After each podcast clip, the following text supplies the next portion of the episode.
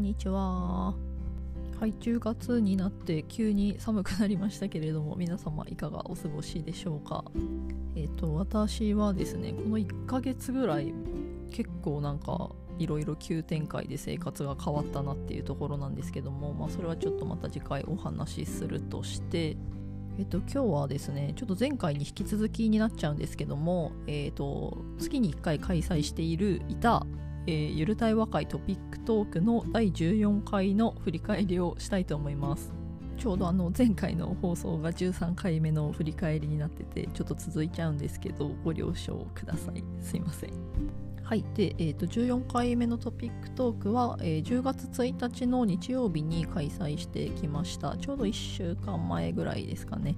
で、えーと私自身の都合でと、この10月1日会を一旦区切りとして東京でのあの対面開催リアル開催を一度休止することになりました。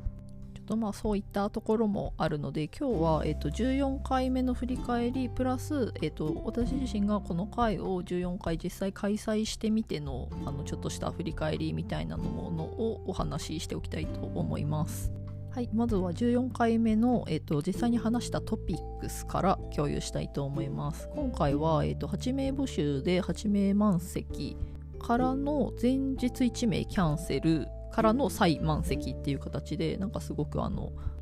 あこういうこともあるんだなっていう感じで驚きつつもあの、はい、ありがたいなっていう感じでした。で、えー、っと参加者さんは、えー、4名が新規の方で、えー、っと3名がリピートの方プラス私っていう感じで8名ですね。で2時間で全部で、えー、っと5つのトピックを今回話しました。えー、1つ目が髪の毛はなぜ抜けたら気持ち悪い存在になるのか2つ目が捨てるべきもので3つ目が面白い人ってどんな人でこれ近いところであの個性的だなと思う人ってどんな人っていうトピックも出てたのでじゃあ合わせて話そうかっていう感じで、まあ、2つのトピックを一緒にして話したっていう形ですね。で4つ目が、えー、ニュースの意義。5つ目が旅について。はい以上が、えー、実際にお話ししたトピックスになります。はい、で下手は今回は、えーと、最初のトピックと最後のトピックは全員8名全員で15分ずつで間3つのトピックはあの44に分かれて15分って感じなんですけど3つ目のトピックだけあの15分終わった時点で盛り上がってたので2分延長っていう形でまあまあ今回も臨機応変にっていう感じでした。えっ、ー、とちょっと今回話せなかったトピックスもご紹介しようかな。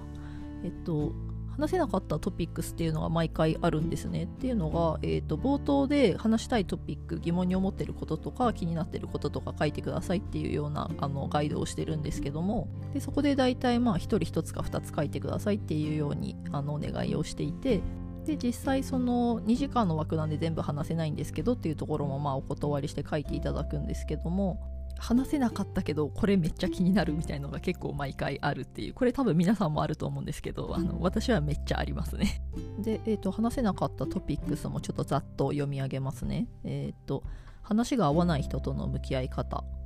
えー、コミュニケーション能力があるって何？人生で一番優先度が高いのは何？えっ、ー、とどこの国の人が一番好きか。でえっ、と心の開き方比較と差別の間お金以外の仕事をする理由過去目的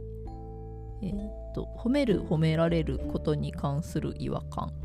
です。はい皆さんは何か気になるトピックはありましたでしょうか？えーと、私はちなみに後日会った友人と褒める褒められることに関する違和感っていうトピックでちょっと話をしましたね。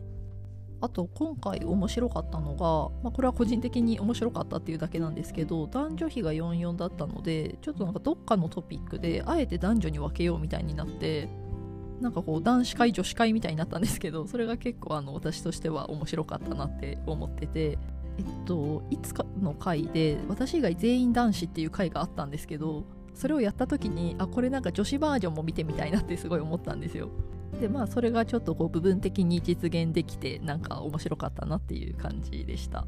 あと今回思ったのがちょっとあの明確にいついつ頃からって言えないんですけどなんかこう参加者さん同士がなんかお互いに問いかけるような場面が多くなったなって感じました。でそれをそういう現象が起きてる中でなんかこう話の最中に「あみたいな気がつくような表情をする人が増えたなって思っていて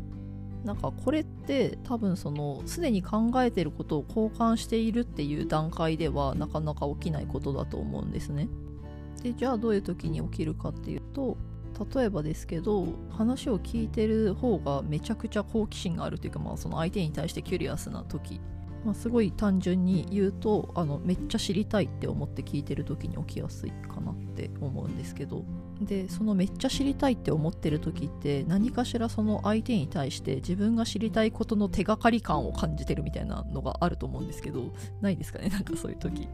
でその深掘られてる相手の方もその聞きたがってる相手の好奇心の本気度みたいなものをなんかどっかで感じ取るからあじゃあ確信を話そうみたいに多分こう無意識になるんじゃないかなっていうのがあの私の予想なんですけど、まあ、この話もどっかでしましたけどよくそのなんだろうな傾聴本みたいなのに書かれてるのが相手に興味を持ちましょうみたいのがあるけどそれに違和感があるっていう話を結構いろいろしてるんですけどなんかその好奇心の本気度合いみたいなのが見抜かれちゃうからあの持とうと思って持った興味には相手は心を開かないっていうのがまあ私の考えなんですね。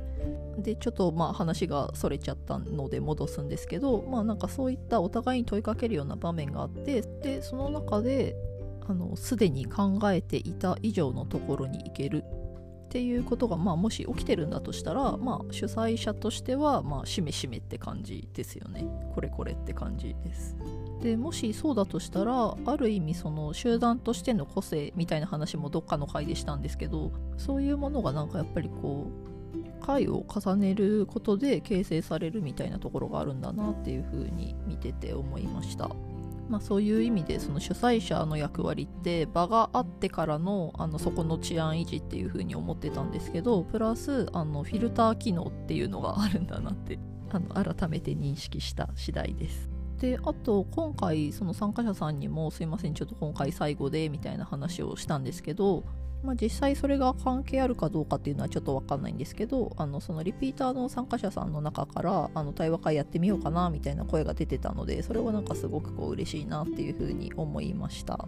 で嬉しかった理由はなんかまあ2つあって1つは、まあ、私自身がもうこの回の中ですごいこう毎回のようにあの対話の場が必要っていうことをすごく伝えてきたっていうのがあってで対話の場が、まあ、世の中に増えることを目指してるからできればあのこの輪が広がってほしいみたいな話を結構してたんですよね。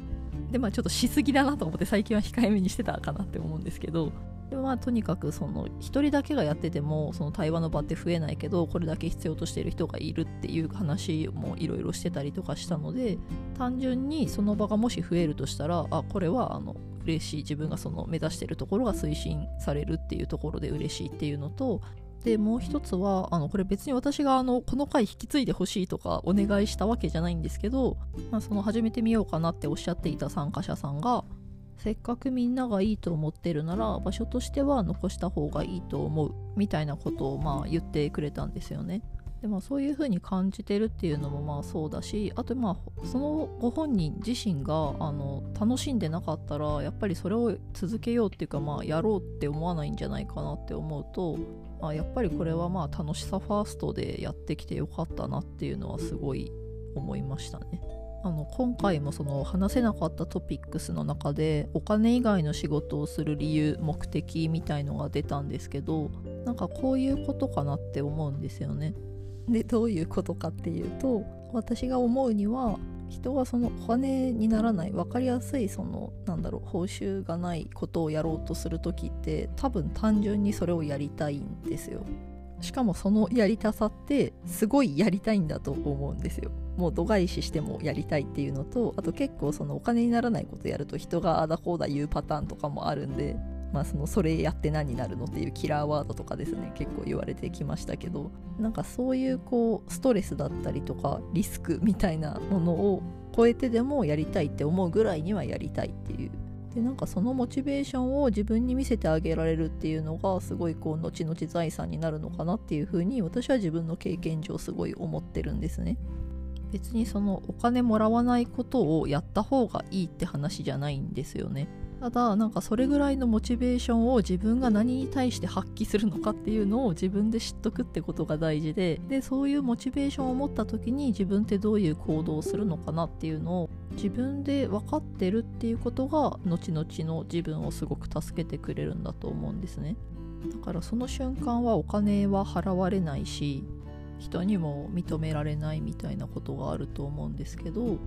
ただその時の自分のモチベーションを自分で否定しなかったっていうことがすごく価値があることだなっていうふうに思ってます。はい。で全14回やってきたんですけど結構いろいろうまくいかなかったこととかもあって人に協力してもらったりとかあの直接的にあのお願いしてフィードバックくださいっていうような形でフィードバックもらった方とか結構いたんですけどなんかそういうことやってる中でも一回もそのあこれ形にならないかもとかできないかもみたいなことを思わなかったっていうのが結構自分自身のすごい収穫だったなって思っていて、まあ、このトピックトークを始める前からあのこういう場がないっていうことをすごくこう数として人から聞いてたので、まあ、その必要性に自分としては確信があったんですね。もうこれ絶対に必要だしないんだったらああるようになんないといけないっていうふうに思ってました。でもだからといって自分がそれをしないといけないって思ってたかっていうとそうじゃなくて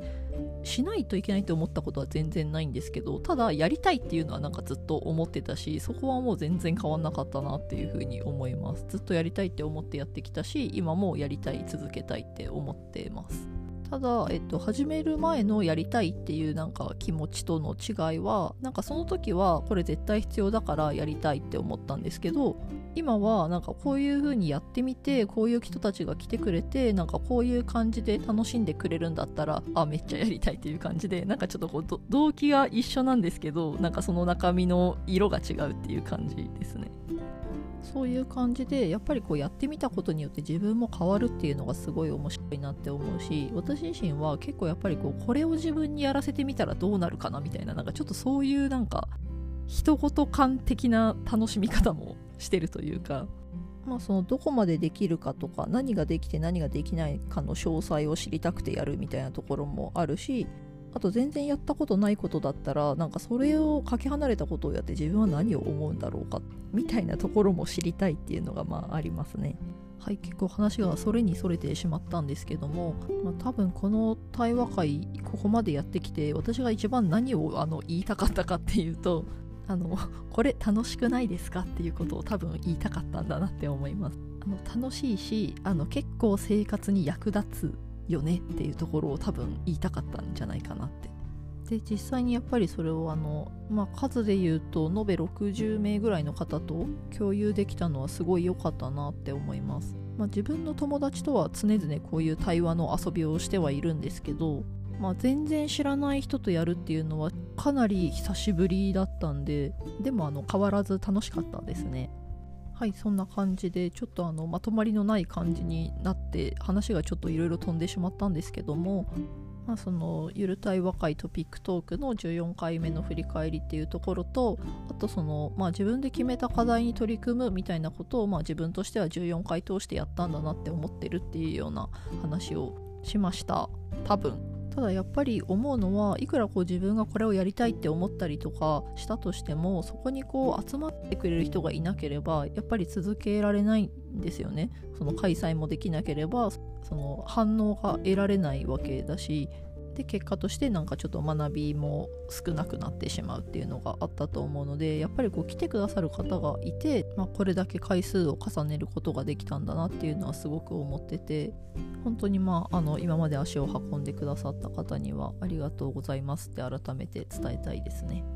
はいそんな感じでちょっとまたこの後のですね次回の開催とかどういう形でやるかっていうのはちょっとまたこれから考えますのでちょっと時間空いてしまうかもしれないんですけどもまたちょっとあの開催が決まったらお知らせしていきたいと思います。のしつこいようですけどやっぱりこの対話の場が増えるってことが本当に大事だと思ってるのでもしあの対話会主催したいみたいな方がいて、えー、と他の人がどうやってるか1個でもいいからサンプルを知りたいみたいな方がもしあのいらっしゃったらですね一応私のサンプルをあの個人のインスタグラム内のあのガイドってやつがあるんですけどそこの中にトピックトークの開催レポートまとめっていうのを作ってるのであのもしよかったら参考にしていただければ幸いです。今日は聞いていただきありがとうございました。